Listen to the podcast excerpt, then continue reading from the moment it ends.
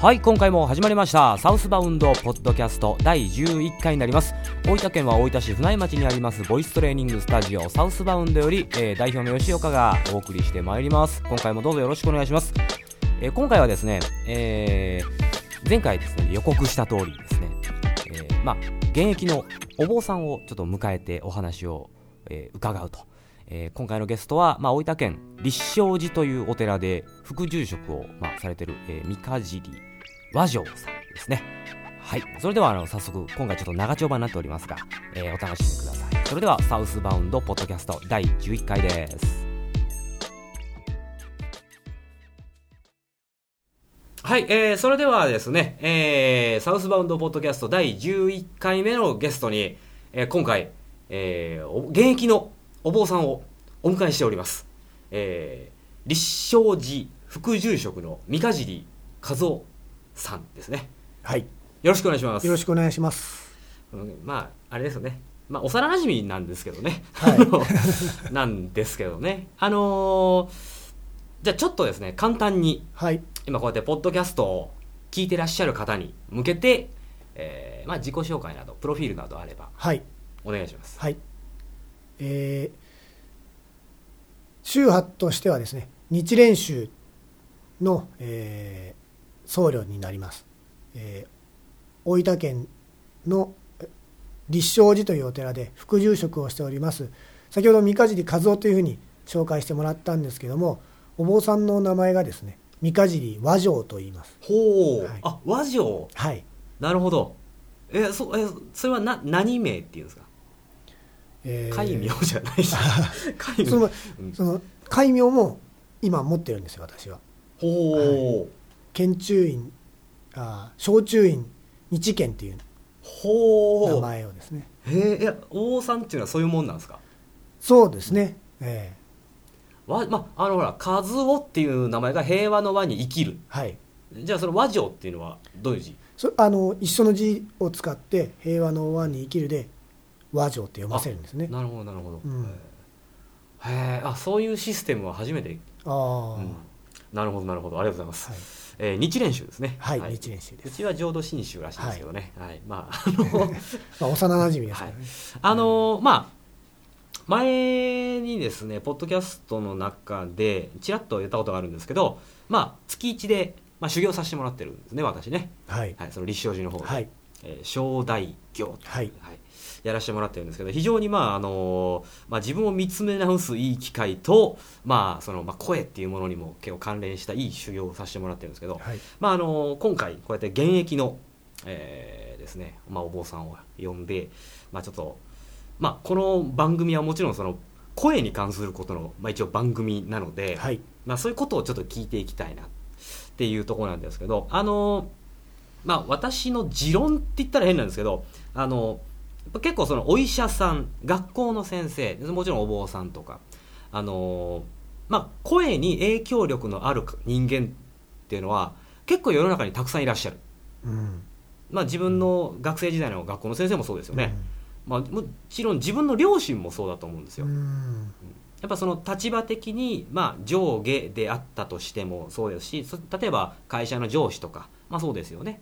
あのでもちろんその例えば会社という組織の中であれば上に行けば上に行くほどその下の社員に対する影響力は強くなってくる、うん。いわゆる発言力っていうんですかね。でそういう声にものすごく影響力の、まあ、ある、まあ、少なからずまあ皆さんある。そう考えるとね、うん。少なからず皆さんそうあるのかもしれませんけど。で、まあ、その一つといいますかそのやっぱお坊さんという立場っていうのは、まああのまあ、どちらかというとって言ったらまあこれ僕の偏見なんですけどまずとりあえず無条件にはありがたがられてるっていう部分はあると思うんですよ、うん。とりあえずは。うん。あると思ってありがたい言葉だと思って、うん。えー聞く人は多いと思うんですね、まあ、もちろん信心深い人は特に、ただその、えーまあ、教えを説くというか、発信する側の,、まあそのね、和夫さんが、うん。和尚さんが。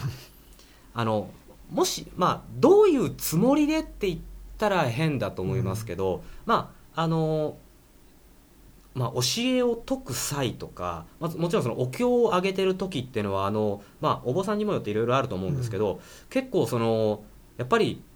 深く響くようなあのまあ眠くなりそうな感じのあの心地よさというか、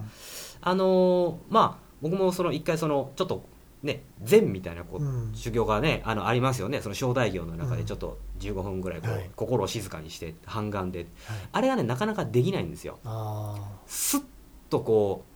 うまあやっぱ無にはなれませんけどね、はい。スッとこうあの体の力をストーンもう自然体になるっていう、あれがやっぱ難しくて。でもおそらくあの状態になれるからこその声なのかなっていつも思うそこのところちょっとどうですかねこそうですね。そのやっぱりお経を唱えたりとかする時には歌を歌う時だと5分とかそんな時間帯ですけれどもお経を唱えるのはそれこそ1時間とか1時間半とかずっとお経を声を出し続けるんですよね。うん。声を出し続けるんで例えば最初の時にはその力んでいた声も出し続けていてあの体が疲れてくると楽な声の出し方をか自然と体がしてくると思うんですよ、ね、なるほどなるほど。でそれをずっと練習していく。毎日うん。その例えば朝のお勤めとかですね、うん。そういうのをしていくとやっぱりだんだんとその自分の体にお経を読む時にはうん。特にそういうふうな、あのー形というかこ声の出し方になりますよね。まああのまあやっぱり当然っちゃ当然なんですけどやっぱみんながみんな初っ端からうん。ああいうその体に響くようなうん。声でお経を唱えられるわけじゃない。はい、ですよね、うん。要はそのなんですかお坊さんになりたての頃とかってそういうなんか研修みたいなのがあったりする。唱え方っつったら変ですけどそれもやっぱ実務の中で覚えていくしかないっていうか。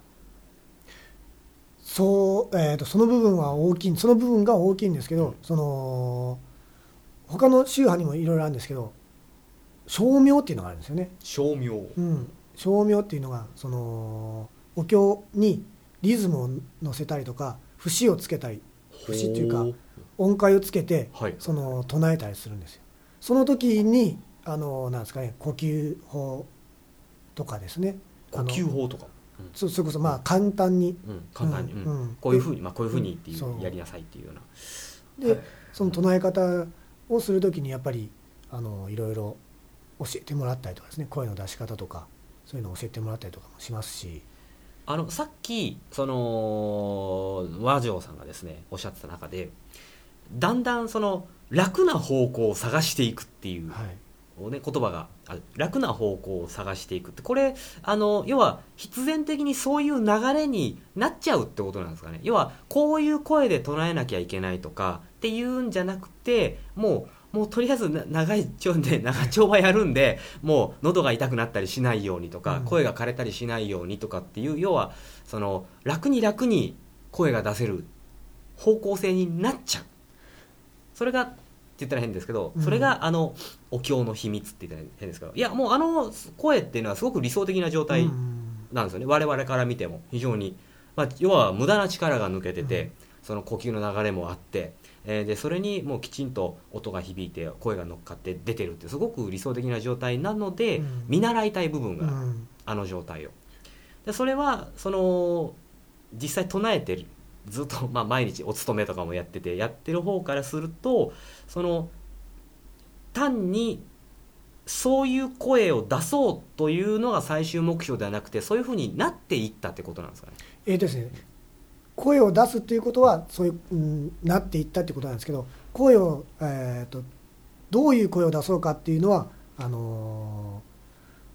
自分たちが発する声そのお焼香とかってしますよね例えば。お焼香とかってするのはあのーその香りを仏様にお供えするっていう意味があるんです。ほほう。ね。で私たちが声を発してお経を唱えるっていうのはそのお経をのその文句もそうですけどもその音をお供えするっていう意味が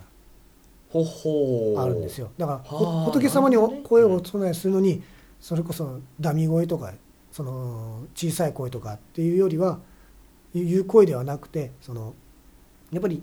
自分の中であのそれこそボイストレーニングでやってるように体を楽器として響かせるような素晴らしいいい声俗に言ういい声でそのお供えするっていうのが理想というふうに教えてもらってですね。なるほどなるほど、うん。なるほどね。あなるほどね。だからそのだどういう声を出そうかっていうのはそういうふうな声も音も仏様にお供えするっていう気持ちで。でそれをどうやってやっていくかっていったらその訓練になるんですよね。でまあそのまあそれこそまあその禅禅とかまあいろいろそういう修行があったり、まあ、するわけじゃないですか、うであのーまあ、さっきも僕が言ったんですけどやっぱすあの自然体っていう状態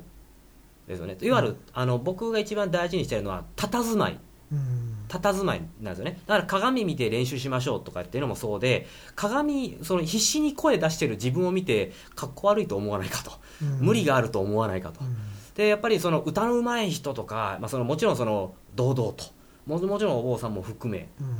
まあ、要はいい声出してるな、まあ、声に説得力がある。言葉に説得力がある人っていうのはもう佇まいから違う。だかうん。らその佇まいっていう面ではそのお坊さんっていうのはすごいなと、ううん。んだからそれはもうその日々のその達観するって言ったら変ですけどね。その精神修行的なものも含めて、ね、そういったすぐにこう自然体的なものでうん。いれいられるというかあのそうなんかそういう部分っていうのはまずあの見習うべき姿勢だと思うんですよ、うん。うん、我我々からすると。であのしそもそも腹式呼吸で歌おうぜとかってやってるのはその自然体の呼吸である腹式呼吸を使ってやろうとしてるんだから自然体になれなきゃまず仕方がない。できない、じゃあ自然体は何なのかっていうとよく実はわからない。うん。人が多い、うん、で自然体にすぐなれるのかって言ったらもちろん自然体の状態がよく分かってないからなることもできない、うんでそのじゃあ自然体とは何ぞやというところを考えるとあのお寺で修行するっていうのはいいことだなと。うん。思ったわけなんですよ、うん。でそれがその、まあ、お坊さんの中でもそういったさっき言ったその驚愕の事実ですね、うん。お経っていうのは音を備えるっていうね、うん。この僕ら一般人がするとこの驚愕な事実を、あのねあまあそうまあ、そういう意味合いも含めてお経を唱えてるんだっていうのがね、分かっただけでもちょっと今日はすごいな面白い面白かったんですけど、であのちょっとすみません話が変わるんですけどさっきあの今日僕も最初に言わせてもらったそのいわゆる、まあ、教えを解く立場あですよね。解く立場、はい。でじゃああの教えを、まあ、例えばその解くっていうまあなんて言ったらいいんですかね例えば例えば学校の授業で生徒に、えーね、数学を教えるとかっていうのはまた違うじゃない？違うことですよね。教えを解くっていうことって、で多分それもさっき言ったそのせ精神状態的なものもあったりうん。ね、あると思うんですけどそのこうなんなんていうんですかね。こう僕もこうやってね、えー月命日とかでうん。こうお経をあげに来てもらった時にやっぱ一言二言おうん。坊さんがこうなんか言うわけですけど、うん。あれってどういうつもりでっつったら変ですけどこれまあ難しいですよね。難しいものですよね。ね。どういうつもりっつったら変ですけどやっぱりあの声もやっぱりねうん。あのー別に焦って妙に上ずってるようなうん。感じでもなくこう淡々ととうとうとうん。説いてる。教えを説いてるやっぱりそのさ諭すっていうんですか？ああ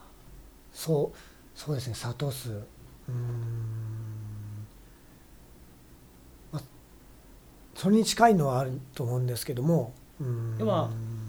まあ教えを説くまあ諭す ってまあななんそのですかね、その教えっていうのがやっぱり何ですかね。その難しいことではないっていうことが多分大前提にあると思うんですよ。お釈迦様の伝えたいことっていうのは私たちがどうやって生きていけばその苦しみとかそういうものからあの、まあ、逃れられるっていうとちょっと違うんですけどそういうものからあの離れられるというかうんなんていうかな、うん、どうやってすればその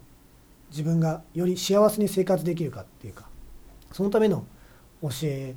を、えーなんでですからその解くとか諭すとかっていうよりはうーん。あのお知らせする。うん。お伝えする。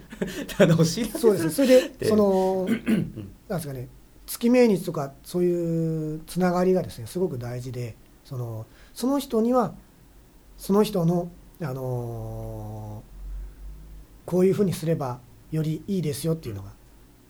お知らせがありますよね、あのお知らせっていうことで言えば、こうすればはいよりよりあの今のその苦しみから違う方向に向けられますよっていうふうな。その元々にあるその教えの中からそれらをなんですかねその方に応じて伝えていく。だからもしかしたらこの人はあの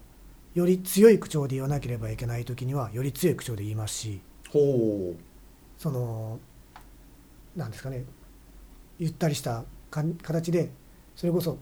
諭すような形ではい話した方が伝わるっていう人の時にはそういうふうな伝え方をしますし、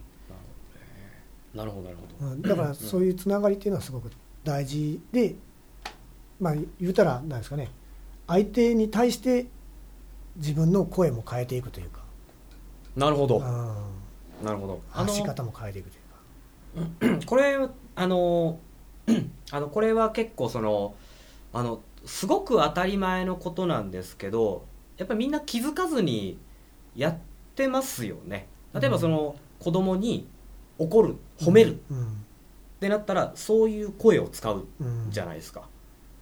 であの笑いながら怒るってことはあんまない。うん。怒った時は怒った時の口調があって褒める時は優しい口調になってってあのまあいい意味で声をほら使い分ける。うんですよね。はい。で であの特に今日の最初に言った影響力にがある人間。が、影響力のある人間が言った言葉っていうのはもう本当にそのねあの、響くって言ったら変ですけどね、うん。聞いてる方からするとなるほどなと思わざるを得ない。うん声っていうのがやっぱあると思うんですよね。まああのあのね政治家の中でもいますけど全然響いてこないことをさらさらっと言うだけとかで言う人もいますけど損してると思うんですよね。うん。だからそのまあ声の持つパワーっていうのはなんかこう当たり前のようにみんな使ってるけれどおそらく多分ふあんまり深く考えたことがないんじゃない。だからそうやってきちんと、まあ、まずそうやって自分の発言が誰かに影響を及ぼしてるってことを気づいてない人もいる、うん。でもこう立場的にね立場的にほらこう和尚さんとかっていうのはやっぱりそういうのは分かってるはずなの、分かってるからこそ、えーね、今言ったようなこう強い口調で言う時もあればっていうような、ねああると思うんですよね、そのそこを例えばそういうことができてないお坊さんっていますか？変な話やけどああできてないお坊さんですか？はそういや同業者。は自分の目から見て、そまあ、例えば弁例えば弁護士の中にも悪徳弁護士さんがねこれ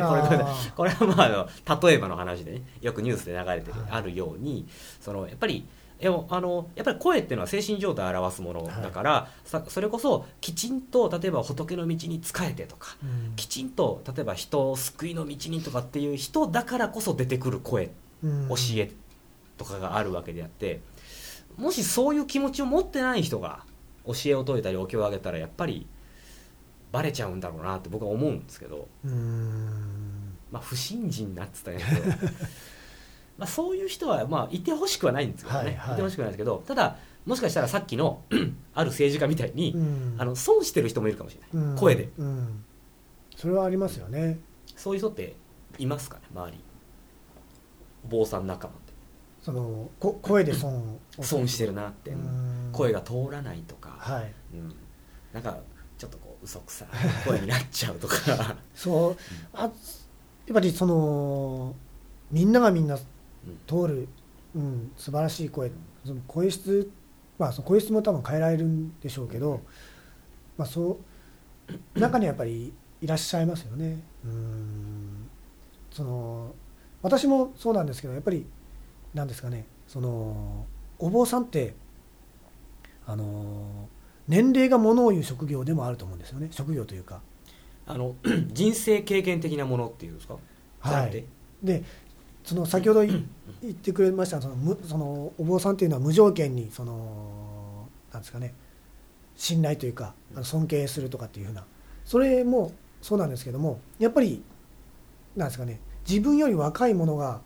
あの何を偉そうにっていうふうな壁があるのもやっぱりお坊さんなんですよ。あ特に強いかもしれないですね、はい、まあ僕らもそうですよね、えー、あもうあの若い時はやっぱり舐められますからね、うん、自分より年上の生徒さんとかだったら舐められちゃったり。でも特に強そうですね、そういうのはね。でも不思議ですね。弁護士さんとかお医者さんとかっていうのは若くてもあんまり関係ないかもしれない。ああそうですね、うん、お坊さん大変結構大変ですねお坊さんね、まあ、だからその同じことを発し、えー、喋ってもやっぱりご高齢の方が喋る方が受け入れやすいというかですね、うん、ど例えば下のあ若い人があの説得力のある声で話してたとしてもその上の方が言った方がそれこそ受け入れてくれるっていうふうなことも時々起こりうることはあるんですけどね。それ結構でもあの本能的って言ったら変ですけどね。あのもう真理かもしれないですよ。いや音楽とかもそうなんですよ。あの結局人ってそのバックボーンで人の言うことを聞くんですよ。後ろ盾っていうか生い立ちも含め歴史的なもの、あの人いつもめちゃくちゃ頑張ってるしあの人の言うことやったら聞こうって思うわけじゃないですか、あいついつもフラフラしてんしなとかいうあんま聞きたくないでしょ、でその例えばお坊さんでもこう年寄りの方になで年を取っていくとやっぱりそれだけ経験も積んできてるんだろうな、あありがたいなって思う無条件で思っちゃう部分もある。で、若いと修行足りてへんやろどうせみたいな、うん、あのそういうふうに思っちゃう可能性は、ね、やっぱ強いですよね、あの音楽でもそうですもんね、うん、やっぱりおずっと応援してきたバンドだからこそ無条件で聴く、うん、応援したくなると、でもポットでのねバンドだったら、まあ別に俺はええかなみたいな、なったりね、あとはよくほらあるのがタイアップ。テレビとかでタイアップされててとかドラマとかで使われてたから、ね聞くとか、ね、バックボーンでやっぱ人って聞いてしまうんで、それはしょうがないっちゃしょうがない部分もあるんですけどね、ね、まあ、たちょっとたまったもんじゃないですよね、若いお坊さんとしてはね。まあ僕らもそうです。だからだから肩書きはあった方がいいんだろうなって 肩書きはあるに越したことはないんだろうなって。わすごいなっていうような肩書きがあった方がいいんだろうけど、うん、まあ、肩書きだけで、ね、やってるわけじゃないんで、ね、バランスがねバランスが難しいです。そうですね。なるほど。あのー、まあまあ、こ今こうやって、えー、ポッドキャストをね聞いてらっしゃる方はもちろんいろんな職業の方がいらっしゃると思いますし、うん、いろんな立場がいると思うんですけどあの少なからずあの例えば会社で言えば自分たちの後輩がいたりとかね、うん、するわけじゃないですか。で例えばあの、まあ、お子さんがいれば自分の子供とか、えー、要は自分の発言にやっぱきちっとこう影響影響をこう受けてる人が必ずいるはずなんです。うん。うん、それを考えふとこう考えた時に恐ろしくなるんですよね。もうあまりにも無防備に自分の発信してることを無頓着に垂れ流してきたかと考えると怖あたあの改めて考えると怖くなってしまう、だからそのまあまあボイストレーニングっていう部分はあくまでも技術的なものを磨くんですけど、やっぱ声って意識をしただけで変わるし、本来は精神状態を表しているのがやっぱり声なんであのまあできたらねこうボイストレーニングとかっていうのを通じてあのそういうのを知ってもらえればいいかなと思うんですけど、まあ、ボイストレーニングやんなくてもあのこういうことを知ってるだけで絶対変わるはず、うん、あのねやっぱり一つ一つの言葉気をつけるようになりますよね、うん、ほんまに。これは。一つ一つの言葉はやっぱりこう気をつけるようになるのでおのずとやっぱりその相手のことを考えながら気遣いながら喋るようになる、うん、これだけでもものすごい変化だと思うんですよ、だからもしその営業がうまくいかないとか、うん、ね、子供が言うこと聞いてくれないとかっていうのは、うん、相手が悪いっていうよりもまず自分の問題である可能性が高い、うん、でしょ？やっぱり、はい、あのなんつってたってこうコミュニケーションの根幹はは声のやり取りなんで、その気に入らない声を浴びせられたら自分だって気に入らないはず、もしかしたら自分も気に入らない声を浴びせてたのかもしれないと、だからうまいこと仕事が取れないとかね、あのあったかもしれないんですよね。だからそれ考えるだけでもこう違ってくると思うんですよね、うん、だからそういうまあこんなまとめ方になっちゃいましたけど あのこの、えー、発言にこの発言の影響力。はい。うん、これやっぱそのお坊さんとかは特にね影響力があるんでちょっとうん。今日はそういう話をちょっとはい。伺いましたと。はい。で、えーちょうどいい時間になってまいりましたんで、今日はこの辺りにしたいと思いますが、はい。えーまたちょっとこうお話いろんなお話をね、はい。伺っていけたらと、はい、また 機会があれば。またゲストにぜひ。遊びに来ていただければと。思います。はい。はい、それでは、えー今日のゲストは、えー立正寺副住職、えー、三か尻和尚さんにお越しいただきました。どうもありがとうございました。あり。がとうございました